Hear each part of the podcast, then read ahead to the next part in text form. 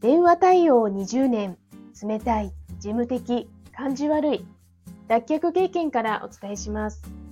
話し方、印象改善アドバイザー、ふみです。このチャンネルでは、話し下手な事務職ウーマンがビジネスで信頼を勝ち取る話し方や印象改善のコツをお伝えしています。今日のテーマは、一人で頑張らないです。あるオンラインサロンで響いた言葉、一人で頑張らない。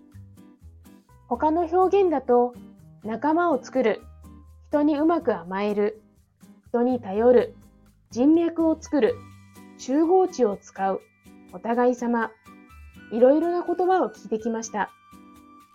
きっと自分がわからないことを知られてしまうのが恥ずかしい、悔しい、悲しい、情けない、プライドが許さない。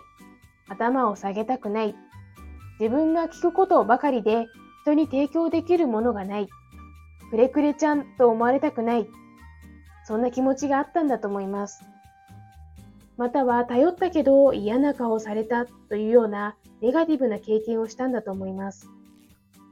一人で頑張っていると目的を達成できない。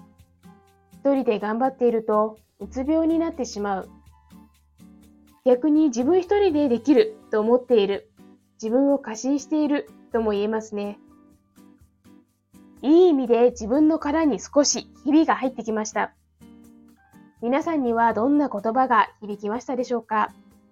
それではまた。